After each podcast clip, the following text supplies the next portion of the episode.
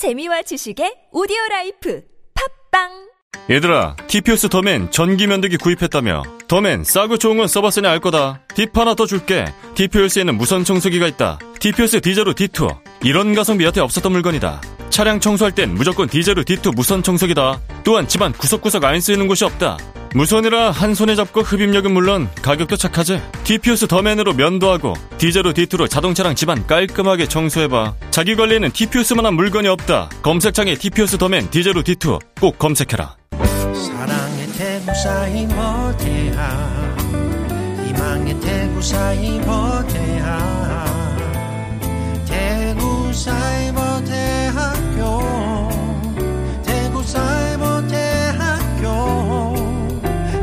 사이 모태학교. 사랑해요. 태구사이 모태학교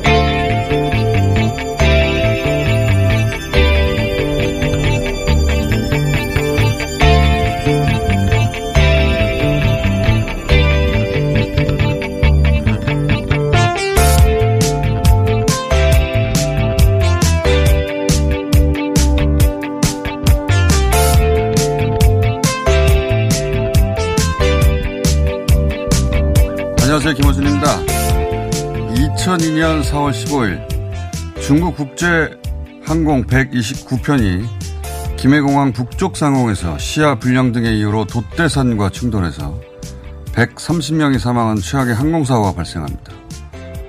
김해공항 이전 요구는 바로 그 돛대산 충돌 사고, 그러니까 안전 문제로부터 비롯이 된 겁니다. 여기에 경북까지 커버하는 신공항을 만들자는 논리로 대구 경북이 끼게 되고 이때 등장한 대구 경북의 방안이 밀양입니다. 대구와 부산의 중간이란 거죠. 주변 산악 지형이 없어 안전하고 소음 걱정 없고 24시간 운항이 가능한 가덕도를 유력한 후보지로 생각하던 PK와 그렇게 밀양을 미는 TK가 대립을 하게 되자 양쪽 모두의 표가 필요해 양쪽 모두에게 신공항을 약속했던 이명박 정부는 계획 자체를 백지하는 방식으로 그 책임에서 빠져나갑니다. 그러나 김해공항의 한계와 위험은 여전하다 보니 신공항 요구가 계속되는 PK 민심을 얻기 위해 부산 신공항을 공약했던 박근혜 정부는 외국 기업 용용을 통해 김해공항 확장이란 희대의 방안을 내놓죠. 김해공항이 위험해서 시작한 논의인데 김해공항을 확장하란 거죠. 왜냐? 그 사이 대구 경북엔 밀양 대신 대구 통합 신공항이란 새로운 해법이 등장을 했는데 부산의 신공항이 너무 잘 되면 대구 통합 신공항의 정당성, 필요성이 약화되거든요. 그래서 김해공항의 확장은 찬성하는데 김해공항과 30km도 떨어지지 않은 가덕도는 반대하는 겁니다. 김해공항처럼 한계가 있어야지 가덕도로 너무 잘 되면 안 되는 겁니다. 애초 안전 문제 해결이라는 목적대로 접근했으면 신공항이 진작 건설되고도 남았을 20년 가까운 세월을 TK 베이스의 보수 정권이 TK 지역의 이권 욕망을 억지로 챙겨주려다 낭비하고 만 것이다.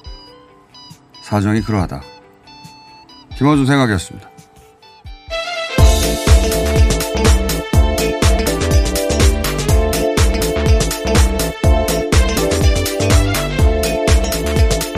TBS 비밀입니다.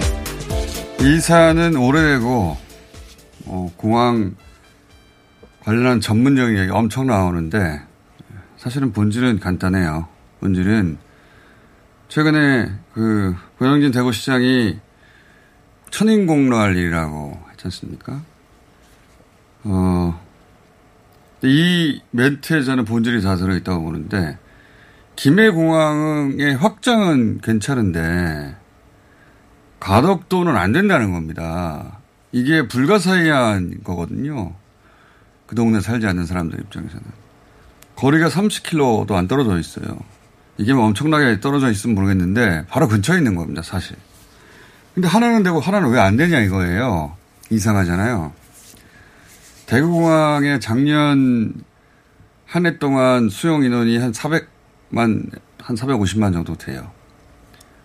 그런데 이제, 어, 새로 짓게 된다는 대구 통합공항, 신공, 통합 신공항 옮겨서 짓는다는 규모가 한 천만 명 정도 됩니다. 예상치가 그렇다는 거예요, 그것도. 실제 그 정도 될지 모르죠. 그런데 기회공항은 작년에 이미 1,300만 명이 이용하는, 어, 이미 이제 그 규모나 이용객이 훨씬은 한 3배 가까이 많은 거예요, 대구보다. 근데 가덕도로 옮기면 거기는 더 안전하다고 하고, 활주로도 그렇고, 소음도 없고, 24시간 운영 가능하다고 하니까, 네. 당연히 더 많은 인원이 이용할 수 있지, 있지 않겠습니까? 그럼 대구 통합신공항의 필요성 명분이 굉장히 악화되죠. 이게 만약에 악화돼서 대구 통합신공항을 못 짓거나, 아니면 이용객이 줄거나, 뭐 그런 이유로 해서 이전을 못하게 되면은 대구 공항 이전한 부지를 개발해서 개발 이익을 노리는 분들이 있어요. 부산에 수영비영장에 있다가 이거를 옮기고 센텀시티를 개발했는데 엄청나게 성공했거든요. 어, 그런 기회를 도모할 수 있는 그런 뭐 토목 이 개발 이 기회가 날아가죠. 엄청난 이권인데. 그러다 보니까 어, 말하자면 TK 지역의 경제적 욕망이 있는 겁니다. 그게 이제 안전 때문에 필요가 제기된 PK 신공항 사업을 그 성격을 이권 대결로 만들어 버린 거예요. 20년 가까이. 그 사안의 본질이다. 제 개인적으로는 그렇게 봅니다. 그렇지 않았으면 진작에, 진작에 짓고도 남았을 시간을, 어, 그, 여기까지 끌고 오게 된 것이고, 김해공항 확장은 되는데 가덕도는 안 된다는 얘기는 반쪽 공항으로 남아 있으라는 거거든요. 예. 그래야 우리도 먹고 살지. 이런 논리, 이상도 이하도 아니다. 이야기 앞으로 계속 나올 텐데 거기까지 얘기해 놓고 자 코로나 상황 어떻습니까? 네, 일단 미국의 확진자 수는 어제와 다르지 않습니다. 16만 명이 나왔고요. 유럽도 보면은 이탈리아 3만 2천 명, 영국 2만 명, 독일 1만 6천 명 어, 수준으로 어제와 큰 변화는 없습니다. 네, 일본이 이제 역대 최다 기록이 나왔는데 2천 명이 넘었습니다. 2,201명. 으로 집계가 됐고요. 어, 우리나라도 이제 계속 200명대 확진자 수가 나오고 있습니다. 화요일에 202명, 그리고 수요일 어제죠 245명으로 나왔거든요. 네, 그렇습니다. 해외 입국자를 제외한 국내 발생 확진자 수인데요. 어, 오늘도 이와 좀 비슷하거나 조금 높지 않을까라고 예상을 해볼 수 있겠습니다. 이 수치는 8.15 집회 이후 갑자기 늘어났다가 어, 줄어들기 시작한 예 우리가 방역 조치를 강화하고 해서 겨우 줄어들기 시작했던 8월 말 9월 초 수치 정도 네. 예, 그 정도로 더 되돌아간 상황이고 우리나라에서도 이제 전 세계적으로 겨울이 오면 어, 큰 재확산이 있을 거라고 했는데 그 네. 국면에 확실히 들어간 것 같습니다. 네. 그리고 WHO에서 그 제네바 본부에 있는 직원도 65명이 감염됐다고 합니다. WHO 맞아. 네, 그렇습니다. 65명이 본부에 있는 사람들이 감염됐다. 예. 자, 코로나 상황은 저희가 잠시 후에 어, 당국 대변인 연결해 좀 더 들어보기로 하고요. 자, 국내 정치. 네. 이인영 통일부 장관이 KBS에 출연해서 인터뷰를 했는데요. 어, 이인영 장관이 이제 백신이 부족하더라도 북한과 나눠야 한다라는 말을 했다라는 보도가 계속 이어졌습니다. 이거 어제 각종 커뮤니티에서도 어, 이 기사 돌리면서 이거 봐라. 예, 북한 다 퍼주게 한다. 이런 식의 난리 난리를 치던데 저는 뭐 작업이라고 봤습니다만. 근데 이거에 실제 KBS 9시 뉴스에서 했던 멘트는 코로나 백신이 우리가 부족해도 북한과 나눠야 된다 말을 한 적이 없어요. 네. 실제 멘트를 저희가 컷을 따서 들려드리겠습니다. 우리가 많아서 나누는 것보다도 네. 좀 부족하더라도 부족할 때 함께 나누는 것이 어, 더 진짜로 나누는 거라고 생각합니다. 그러니까 이게 뭐냐면 어 이제 남북한이 어렵지 않습니까? 그래서 방역으로 협조하는 그런 방안을 생각하고 있냐는 질문에 대해서 이런 그러니까 서로 어려울 때 나누어야 한다라는 취지로 말을 한 거예요. 코로나 백신이 우리가 없는데 나눠야 된다는 코로나 백신이라는 단어 자체가 없어요. 근데 기자가 코로나 백신 이라고. 이라고 그런 거죠. 말을 의미했을 것이라고 네. 괄호를 친 다음에 그거를 실제 말한 것처럼 기사 제목에 따옴표에 넣어버린 거예요. 굉장히 악의적이죠. 예. 앞으로도 이런 장난 많이 나올 것 같은데 이렇게 기사를 쓰고 이게 이제 각종 커뮤니티에서 퍼나르고 어, 그냥 퍼날려서 이인영 장관을 조리돌림하고 이거 봐라 퍼주기를 하는 거지. 백신조차 퍼주기를 한다. 우리도 부족한데 나오지도 않았는데 아직. 자 이런 식으로 가짜 퍼- 뉴스는 퍼지는 겁니다. 그냥 우리가 많아서 나누는 것보다 부족하더라도 함께 나누는 것이 진짜 나누는 거다. 이게 한 말의 전부예요. 예, 여기다가 따옴표 안에다가 이 말은 코로나 백신을 의미할 것이다라고 기자가 상상해서 집어넣은 다음에 그 제목으로 뽑아버린 거예요. 가짜 뉴스죠. 자, 뭐 억지로 그렇게 상상할 수는 있어요. 하지만 하지 않은 말이잖아요. 다음 뉴스는요? 법무부가 윤석열 검찰총장을 조사하기 위해서 원하는 조사 일정을 물어봤는데 답이 없었습니다. 그래서 검사 두 명을 이제 대검에 보내서 일정을 통보했는데 통보하려고 했는데요. 근데 대검이 간부급이 아닌 평검사를 통해서 통보를 하려고 했다는 것을 두고 좀 발끈했습니다. 자, 어제 오전에는 어떻게 평검사를 보내서 총장을 감찰하려고 하냐 하는 식의 보도가 있었고, 네. 근데 내용을 알고 보니까 평검사는 감찰하려는 게 아니라 일정을 전달하려고 했을 맞습니다. 뿐이거든요. 사실관계는 그래요. 일단 법무부 장관과 검찰총장의 대립에 관한 그 보도는 엄청나게 많이 나오지 않습니까? 이 법조 출입 기자들이 대부분 하는데 법조 출입 기자들이 대부분 대부분이라고 하- 할 수도 없어요. 절대적으로 검찰 편이거든요. 그러다 보니까 검찰 편향의 뉴스가 너무 많이 나오는데 그냥 드라이하게 말하면 일정 통보하는 서류를 보냈다는 거예요. 그 이상도 그 이하도 아닙니다. 물론 검찰총장을 감찰하는 국면에 대한 자세히 얘기는 할 수 있어요. 어제 오전에는 어떻게 평검사를 서류만 전달해 주러 간 예, 건데. 그냥 서류만 전달해 주러 간 겁니다. 예. 아이러니하게 또 이런 대립구도를 끊임없이 보도하면 보도할수록 국민의힘 야권 후보들이 사라지게 네. 되는 상황이 반복해서 어, 이루어지고 있습니다. 자 다음은요. 네, 공수처장 후보 추천위원회가 후보자 최종 후보자 두 명을 선정을 못했습니다.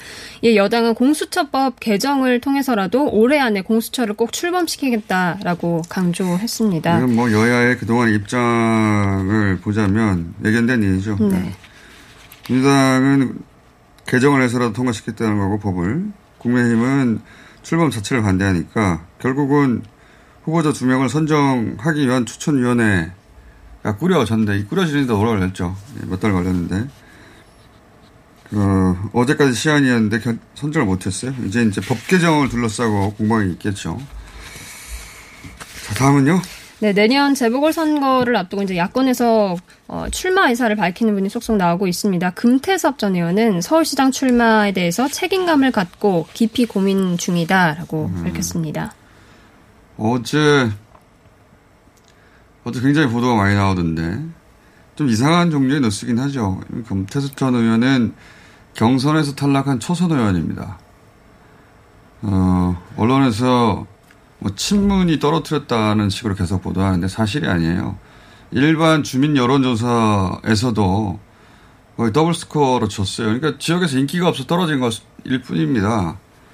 그렇게 내부 경선에서도 탈락한 초선이 이렇게 스포트라이트를 받는 경우는 없죠. 그럼 왜 이렇게 어제만 하더라도 기사가 계속 쏟아졌느냐. 포털에도 뜨고, 포털 사진에 뜨고, 포털에 몇 개나 떠 있던데. 우선은 몇 개월 전까지만 해도 여당 후보로 출마했던 인사가 뭐 야당에 가서 이기는 법을 강연하고 서울시장 출마를 한다고 하니까 거기서 오는 주목도가 있죠. 첫 번째로.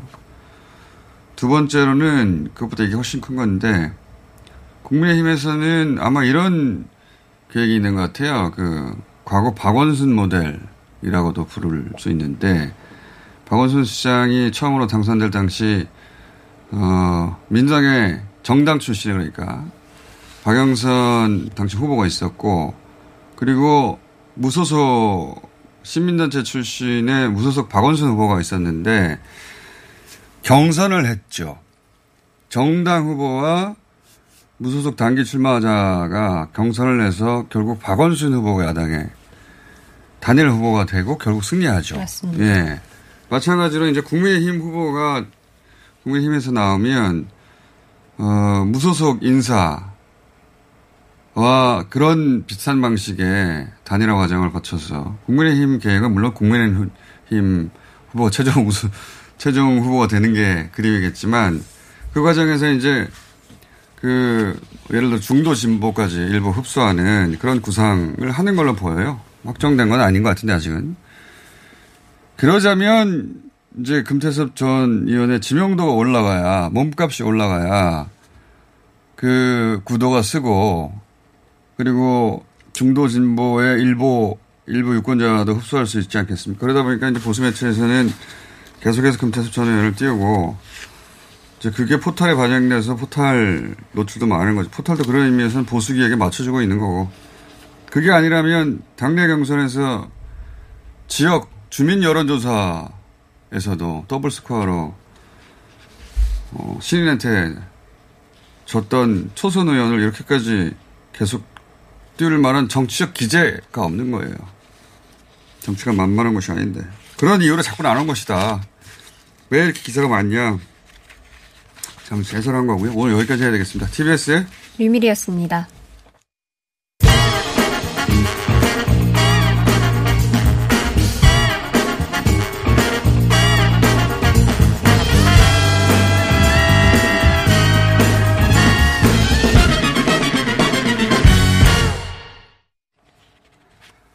자, 신규 확진자가 가파르게 어, 상승하고 있습니다.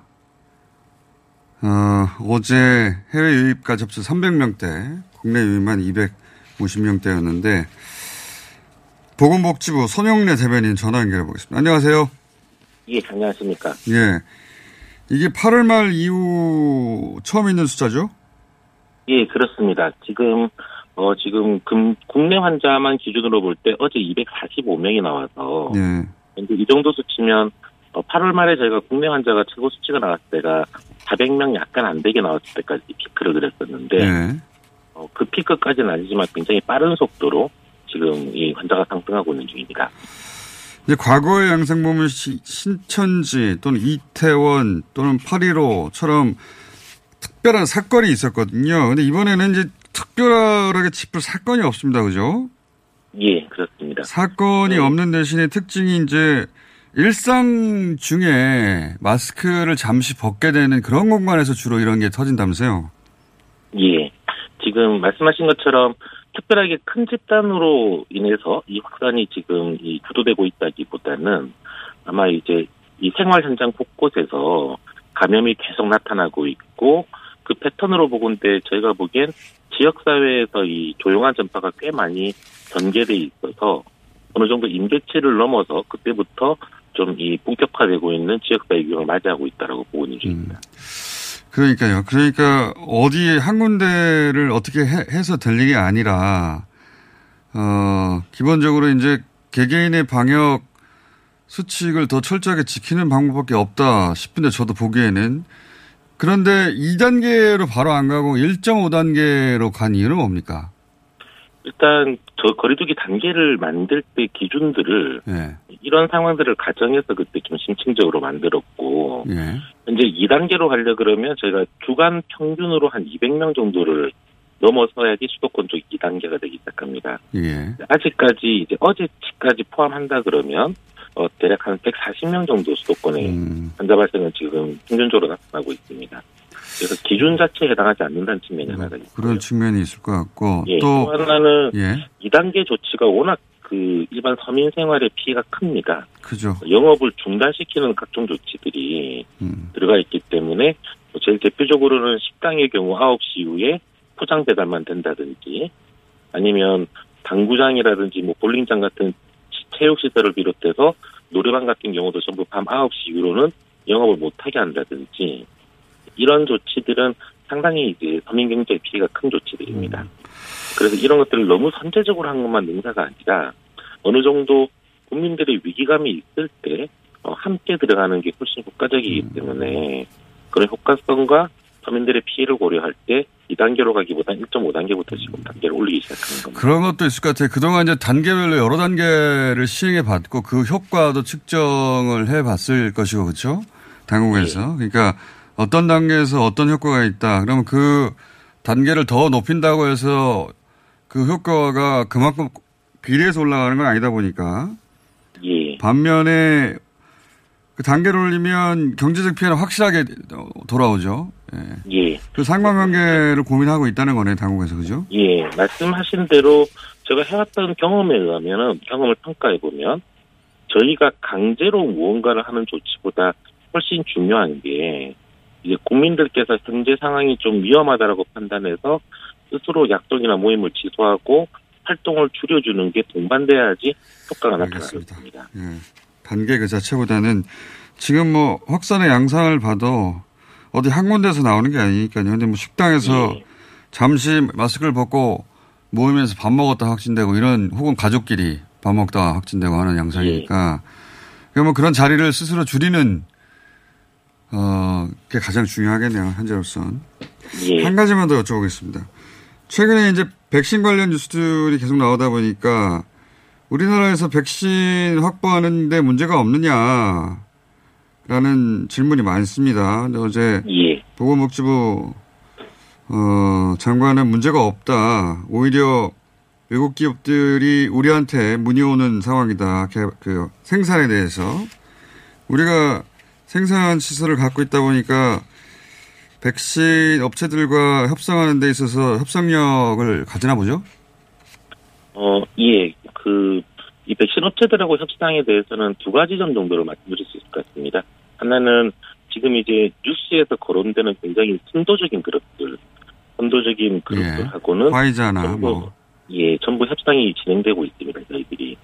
전부 협상이 진행되고 있어서 어디하고 협상이 안 되고 있다든지 이런 측면은 없다는 점 음, 하나하고 협상 관계는 어느 정도 순조롭게 진행되고 있습니다. 음, 서로 간에 지금 한쪽이 일방적인 우위에서 있다기보다는 적절하게 지금 협상력들을 갖추고 있어서 협상 문제에서 우리나라만 특별히 크게 차질을 빚거나 아마 다른 나라에 크게 뒤처지는 사태는 없을 거라고 보고 있는 중입니다. 음, 아마 제가 이달 중에 이런 협상들의 중간 경과를 좀 정리해서 대충 어느 정도 제가 3천만 명분 정도 이상을 확보하겠다 그랬는데 대략 어떤 방법들로 어떤 백신들을 이 비중을 맞추어서 구매할 건지 음. 등에 대한 계획을 좀 이달 중에 한번 정리해서 발표할 예정입니다. 아, 그렇군요. 이게 뭐 전문가들 얘기로는 우리나라에는 다른 나라와 다르게 한 생산시설도 충분히 있고 또 의학 수준도 높고 방역 능력도 확인이 돼서 그 제약사들이 우리하고 협조하려고 하는 의지가 충분히 있다고 그렇게 예. 들었는데 그런 우리나라는 이야기인가 우리나라대로 봅니다. 예. 장점이 굉장히 많습니다. 지금 말씀하신 대로 어, 인프라도 굉장히 좋은 편이고 관리 측면이나 평가 측면에서도 굉장히 음, 수준이 높고 구매력도 충분하고 또 하나 상황을 안정적으로 관리하고 있는 부분도 있어서 그런 점들에 있어서 서로 간의 협상력이 그렇게 한쪽이 일방적인 문제가 음, 있지는. 그렇군요. 다행이네요, 그 점은. 자, 오늘 여기까지 듣겠습니다. 감사합니다. 예. 손영래 보건복지부 대변인이었습니다.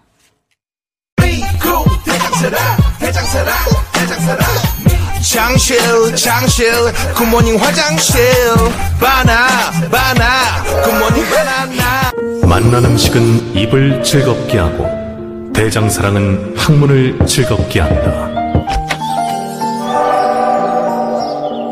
힘주지 마세요.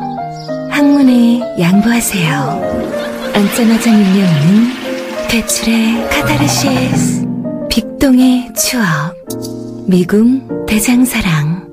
오빠, 그거 아세요? 코어업을 사면 숙취해소제를 준대요. 코어업은 면역력과 활력이 한 번에 들어있잖아. 거기에 숙취해소까지? 코어업은 페루산마카의 아연, 그리고 멀티비타민까지 한 번에 들어있잖아요.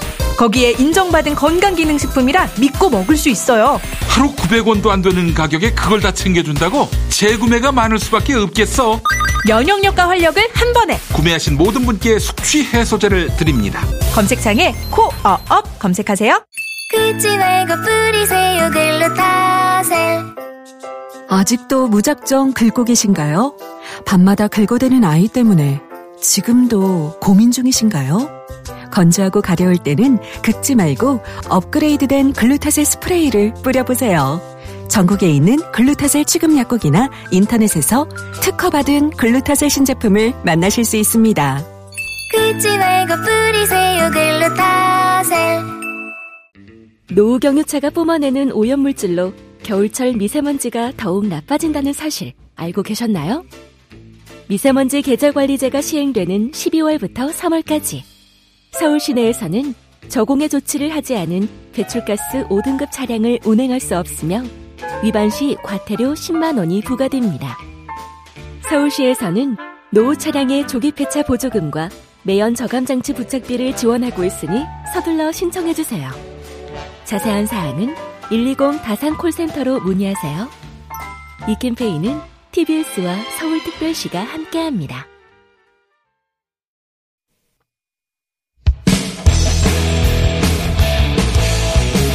출근길 순사 김어준의 뉴스 공장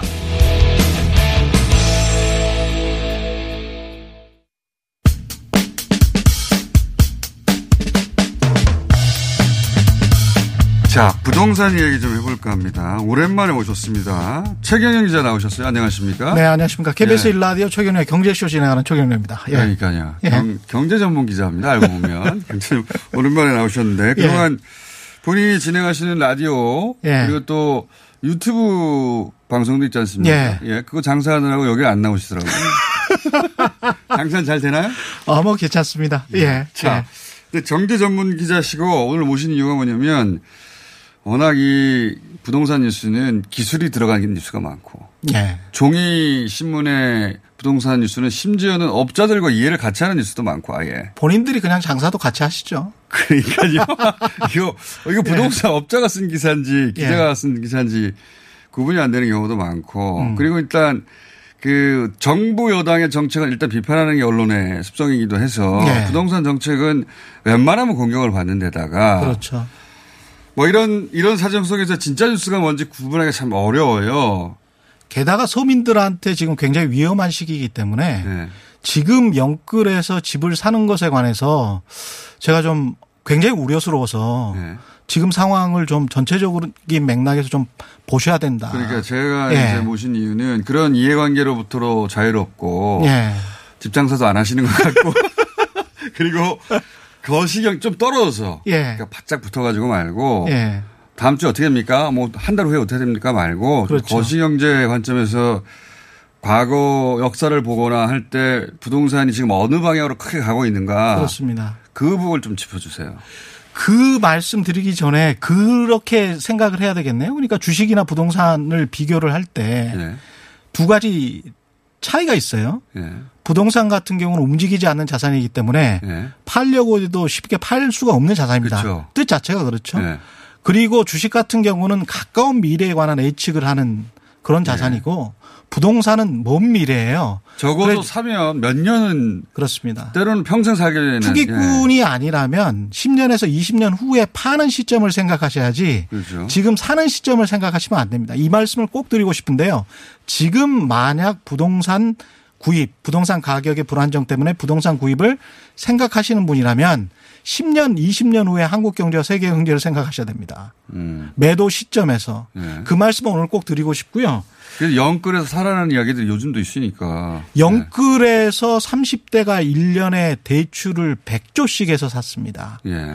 50대, 60대 살 사람들 다 샀죠. 네. 40대 샀죠. 30대가 영끌에서 마지막으로 사고 있잖아요. 예. 20대부터는 인구 구조가 어떻게 돼 있냐면 우리가 58년부터 71년까지 약 100만 명을 낳았습니다. 예. 그런 세대였죠. 그 다음부터 쭉쭉쭉 떨어져서 지금 30만이에요. 예.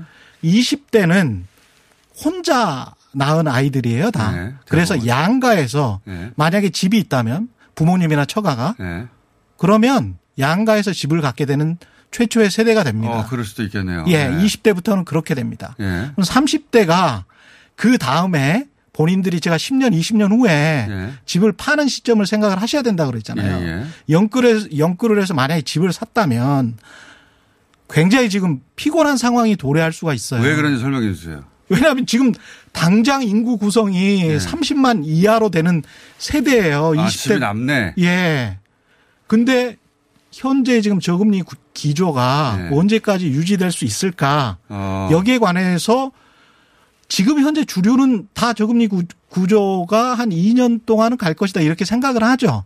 이게 전세 대출 같은 거 받으려면 이자가 그 부담이 되는데 그렇죠. 워낙 이자가 낮으니까. 예. 그렇습니다. 그런데 근데 이 구조가 미국의 페드가 예. 인플레이션이 어느 정도 됐다. 예. 거기 뭐한 2% 되면은 가겠다라는 건데 그것이 가기 정책 금리가 올라가기 전에 시장 금리가 먼저 올라가거든요. 어. 그러니까 인플레이션이 되기 시작하면 시장 금리가 먼저 올라가요. 시장 금리가 먼저 올라간다는 것은 은행에서 대출 금리를 높인다는 이야기예요. 네. 그렇죠. 그게 2000 빠르면 2021년 하반기부터 올 수 있다는 게 전문가들의 예측인 아, 것이고. 그러니까 바이든 정부가 들어선다면 첫 해에 2021년 하반기 하반기 정도부터는 정도 되면 시장 금리가 확 올라갈 수 예. 있다. 미국이 얼마나 지금 돈을 많이 풀었냐면요. 예. 미국이 약 3조 달러를 풀었는데 2019년 예산이 4.4조 달러예요. 어마어마한 액수입니다. 엄청나게 풀었네. 예. 근데 2008년 리만 브라더스 사태가 났을 때약 예. 5년 동안 푼 돈이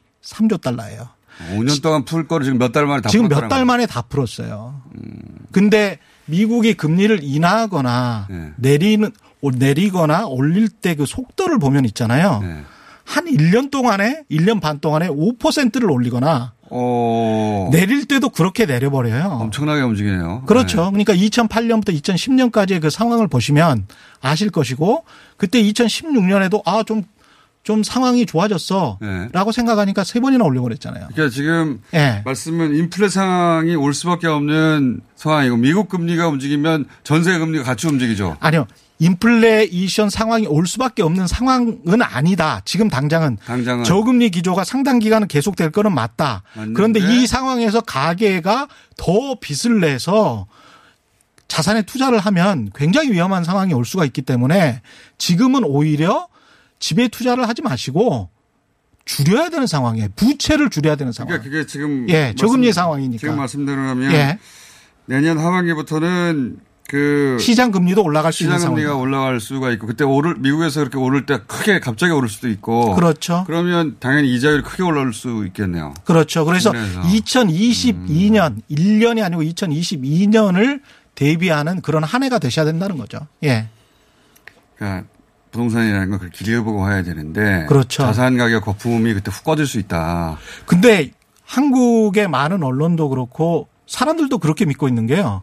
부동산은 절대 안 빠진다라고 생각을 해요. 그렇지 않거든요, 실제. 실제로 제가 조사를 해보면 2010년부터 2014년까지, 2013년까지 네. 강남 같은 경우도 서울 강남 같은 경우도 마이너스 한 35% 빠졌습니다. 한 해에 네. 공시가가 압구정 현대 아파트 같은 경우에 3, 4억씩 빠지는 경우도 있었어요. 그 대형 평수기는 하지만 네. 공시가가 3, 4억 빠졌다는 거는 시세가 6, 7억은 빠졌다는 이야기거든요. 이명박 정부 때인데. 예. 이명박 한 해에 정- 그랬습니다. 한 해. 이명박 정부에서 부동산 가격이 떨어지라고 그랬을 리는 없잖아요. 근데 이것도 또 역발상으로 생각해 보셔야 되는 게 공급 때문에 부동산 가격이 뭐 올라간다 내려간다 그런 이야기를 하잖아요. 그러면 이명박 정부 때 그리고 2010년부터 13년 13년까지 그 왜 빠졌는가? 그거는 세계 경제 하에서 그런 거예요. 공급이 부족해서가 아니라. 예. 그때 공급이 엄청나게 많았기 때문에 음. 그렇게 많이 빠졌다. 그렇게 볼 수가 없거든요. 그러면 2008년 9월 15일 날 리만 브라더스 사태가 나고 그리고 2년 정도 있다가 정책뿐만이 아니고 어떤 경제 이연 효과죠. 마- 가장 마지, 마지막에 빠지는 자산입니다. 부동산이. 아, 그러니까 지금 예. 말씀하신 미국의 금융 상황 그리고 예. 금리 상황을 한 2년 정도는 버티다가 예. 부동산이 전 세계적으로 생각을 훅 빠지기 시작한다. 생각해보세요. 실업을 하고 뭐 아무리 상황이 안 좋다고 하더라도 사람이 마지막까지 버티는 게 자기 집이에요. 그래서 그런 과거의 사례로 보더라도 예. 지금 그런 상황이 앞으로 내년 하반기 혹은 후내년에 올 가능성이 있다. 지금 저금리 상황에 음. 너무 만족하셔가지고 그리고 특히 이제 요새 음. 부동산 전문가들이 어 이렇게 저금리 상황이 오래 갈 것이니까 음. 막 빌려서 막 사세요 이렇게 이야기를 하거든요. 정말 어처구니 없는 소리고요. 그걸 그대로 받아들이면서 최소한 우리가 주가가 주가를 이야기를 할 때도 어떤 주식이 오를 것 같아요라고 하면 언론에서 최소한 이런 이야기는 해줘야 되거든요. 가격에 이미 선반영돼 있을 수 있습니다. 모든 하죠. 경제의 상황이 그래서 선반영돼 있을 수 있기 때문에 이게 끝물일지도 모릅니다. 그래서 이거 조심하셔야 됩니다. 이 이야기를 주식 시장에서도 해요. 예. 근데 왜 부동산 시장에서는 안 하냐고요. 그런 얘기 안 하죠. 빨리 사라고 하죠. 예. 굉장히 위험한 상황이기 업자의 때문에 이익이 가장 다이렉트하게 반영된 게 예. 부동산 관련 뉴스예요. 예. 그래서 업자의 이익이 전혀 없는 전망을 저희가 어, 오랜만에 KBS 최경영 기자를 모시고 들어봤고 겸사검사 책도 나왔다는 걸 알려드립니다. 예. 관련해서 골- 골든 보- 크로스? 예. 네, 예. 골든 크로스라고? 예. 최경영 기자였습니다. 감사합니다. 고맙습니다.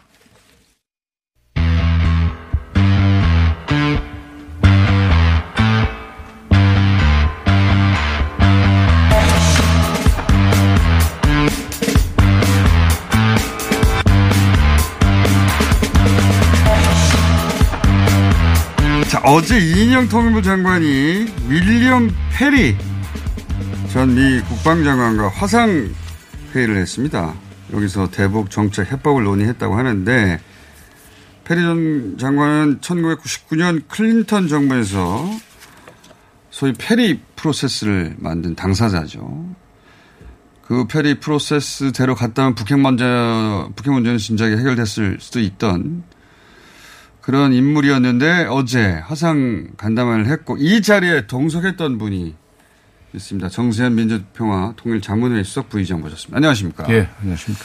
이 북한 관련 뉴스들은 저희가 브리핑에서도 잠깐 소개했는데 워낙 왜곡이나 특정 단어를 뜯어서 과장하거나 하지도 않은 말을 갖다 붙이거나 이게 많잖아요. 이 어제 이제 간담회에서도 기사가 엄청 많이 나왔는데 거기서 페리 전 어, 국방장관이 북한이 북한은 핵을 포기 안 한다. 라고 했다고 막 기사가 많이 쏟아졌어요. 이거 틀림없이 앞뒤 맥락이 있을 텐데 이것도. 음, 아. 예. 그래서 우선 어제 실제 오갔던 이야기 계셨으니까 오갔던 얘기 중에 하실 수 있는 얘기만 좀 전해 주십시오. 예. 어, 통일부에서 이제 공식적으로 발표를 할 때까지는 조금 조심스러운 대목은 있습니다. 예. 근데, 에, 발표를 해도 제가 그 내용을 소개해도 될 만한 것은 첫 번째는 예. 어, 다음 달에 바이든 당선자를 만나게 돼 있는데 자기가 아. 윌리엄 페리 전 대북 정책 조정관이 예. 에, 그 클린턴 정부 2기 때 했던 것처럼 북한 문제 그때는 미사일 문제가 그렇죠. 그 최우선 순위에 올라 있었어요. 북핵이 완성되지 말- 했으니까. 예. 미사일 문제와 핵 문제를 해결하기 위해서 그 대북 정책 조정관 제도를 둬가지고 북한이 에, 페리 프로세스라는 해법에 동의하도록 만들었는데 예. 그 방식을 다시 한번 쓰는 것이 음. 좋겠다는 뉘앙스로 얘기를 했어요. 그러면서 그걸 이제 우리가 얘기를 했죠. 페리 음. 프로세스 2.0이 필요하다 그러니까 자기도 동의한다. 음. 그 얘기를 이제 제가 어, 여기 뉴스 공장에서 못하고 시간이 없는 관계로 그 다음 다른 데 가서 페리 프로세스 2.0이 필요하다는 얘기를 했었지만 어저께 다시 그 얘기를 했어요. 그랬더니 어, 맞다.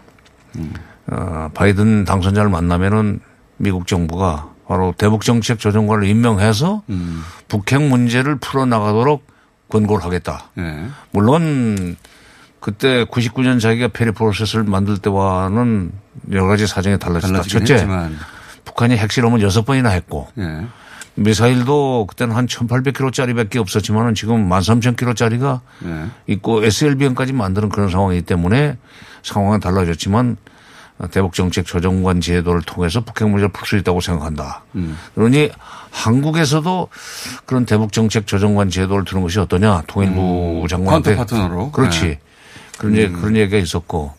그런데 그러면서 이제 중요한 얘기는 북핵 문제는 압박과 제재로는 안 되고 역시 외교적 그 해법을 음. 을 통해서만 문제가 풀릴 수 있다고 한 것은 중요한 대목입니다. 본인이 경험해 봤으니까요. 그렇지. 예. 본인이 사실은 국방장관 클린턴 정부 일기 때는 북한 영변 핵단지를 폭격하려고 했던 예. 군인 출신이니까. 계획도 있었어요. 아, 예. 군인 출신은 아니에요. 아, 군인 출신이 아니었는데 국방장관. 수학교수 출신입니다. 아, 그랬군요. 어, 미국은 군인 아닌 사람도 뭐 국방장관 하죠. 국방장관 예. 출신이다 보니 이제 예. 그런 얘기까지 했었는데. 국방관 출신이 아니라 국방장관 재임 시절에 예. 94년이죠.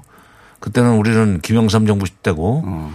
영변 폭격 계획까지 세웠었지만은 그거 가지고 문제가 해결이 안 된다는 걸 알고는 자진해서 미국이 그걸 저 취소를 하고 어 협상 방식으로 문제를 풀려고 접근을 했는데 에, 클린턴 정부 2기 때 대북정책 조정관으로 임명된 페리 장관은 바로 그 북한을 단계적인 방식으로 북핵 문제를 단계적인 방식으로 북한이 해달라는 걸 다 들어줘 가면서 예. 하나 들어주고 뭐 그렇지, 하나. 해결하고. 어. 예.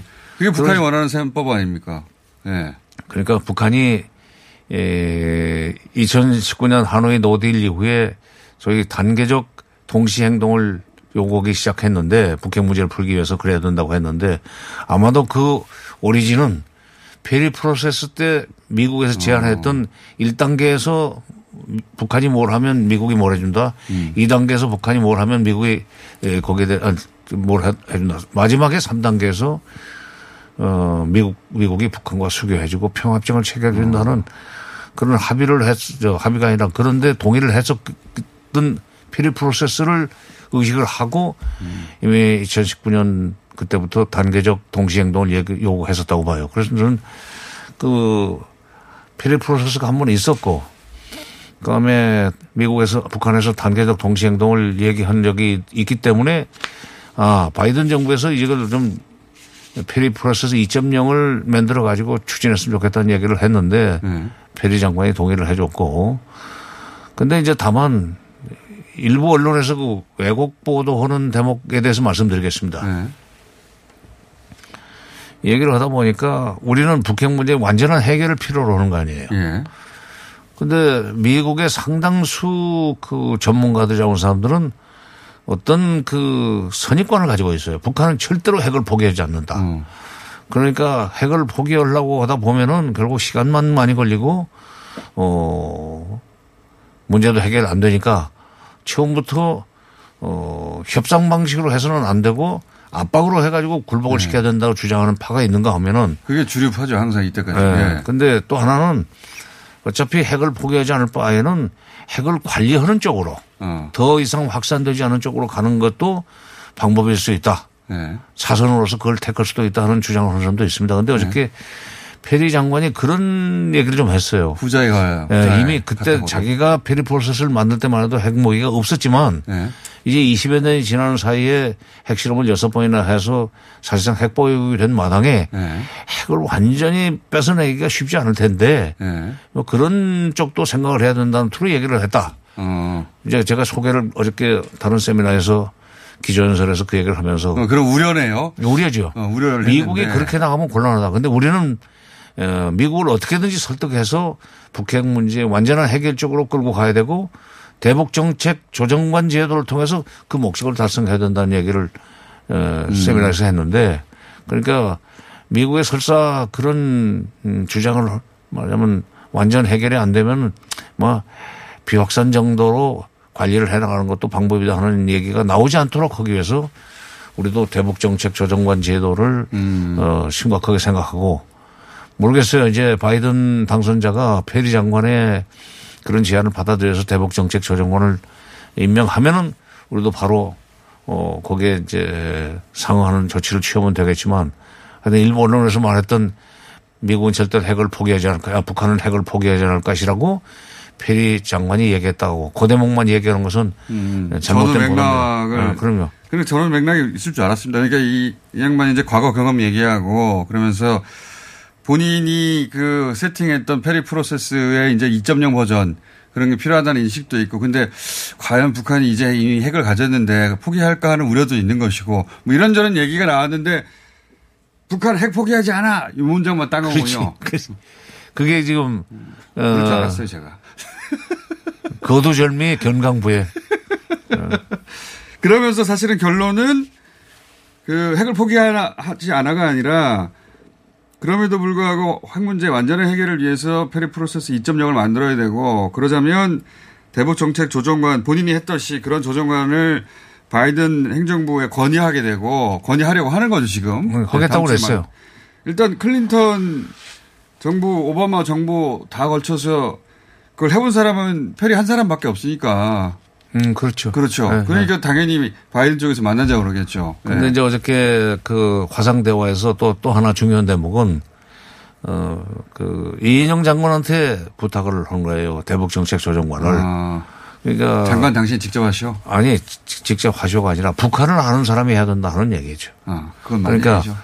어, 대북정책 조정관 제도는 그때 미 국무부도 있고 국방부도 있고 안보부 장관도 있지만 별도로 대북정책 그러니까. 조정관을 만들어 가지고 자리를 선출해서 전적으로 네. 북한 문제를 해결을 하는데 방법론을 개발하도록 예, 지시를 내린 저 임무를 부여한 거란 말이죠. 네.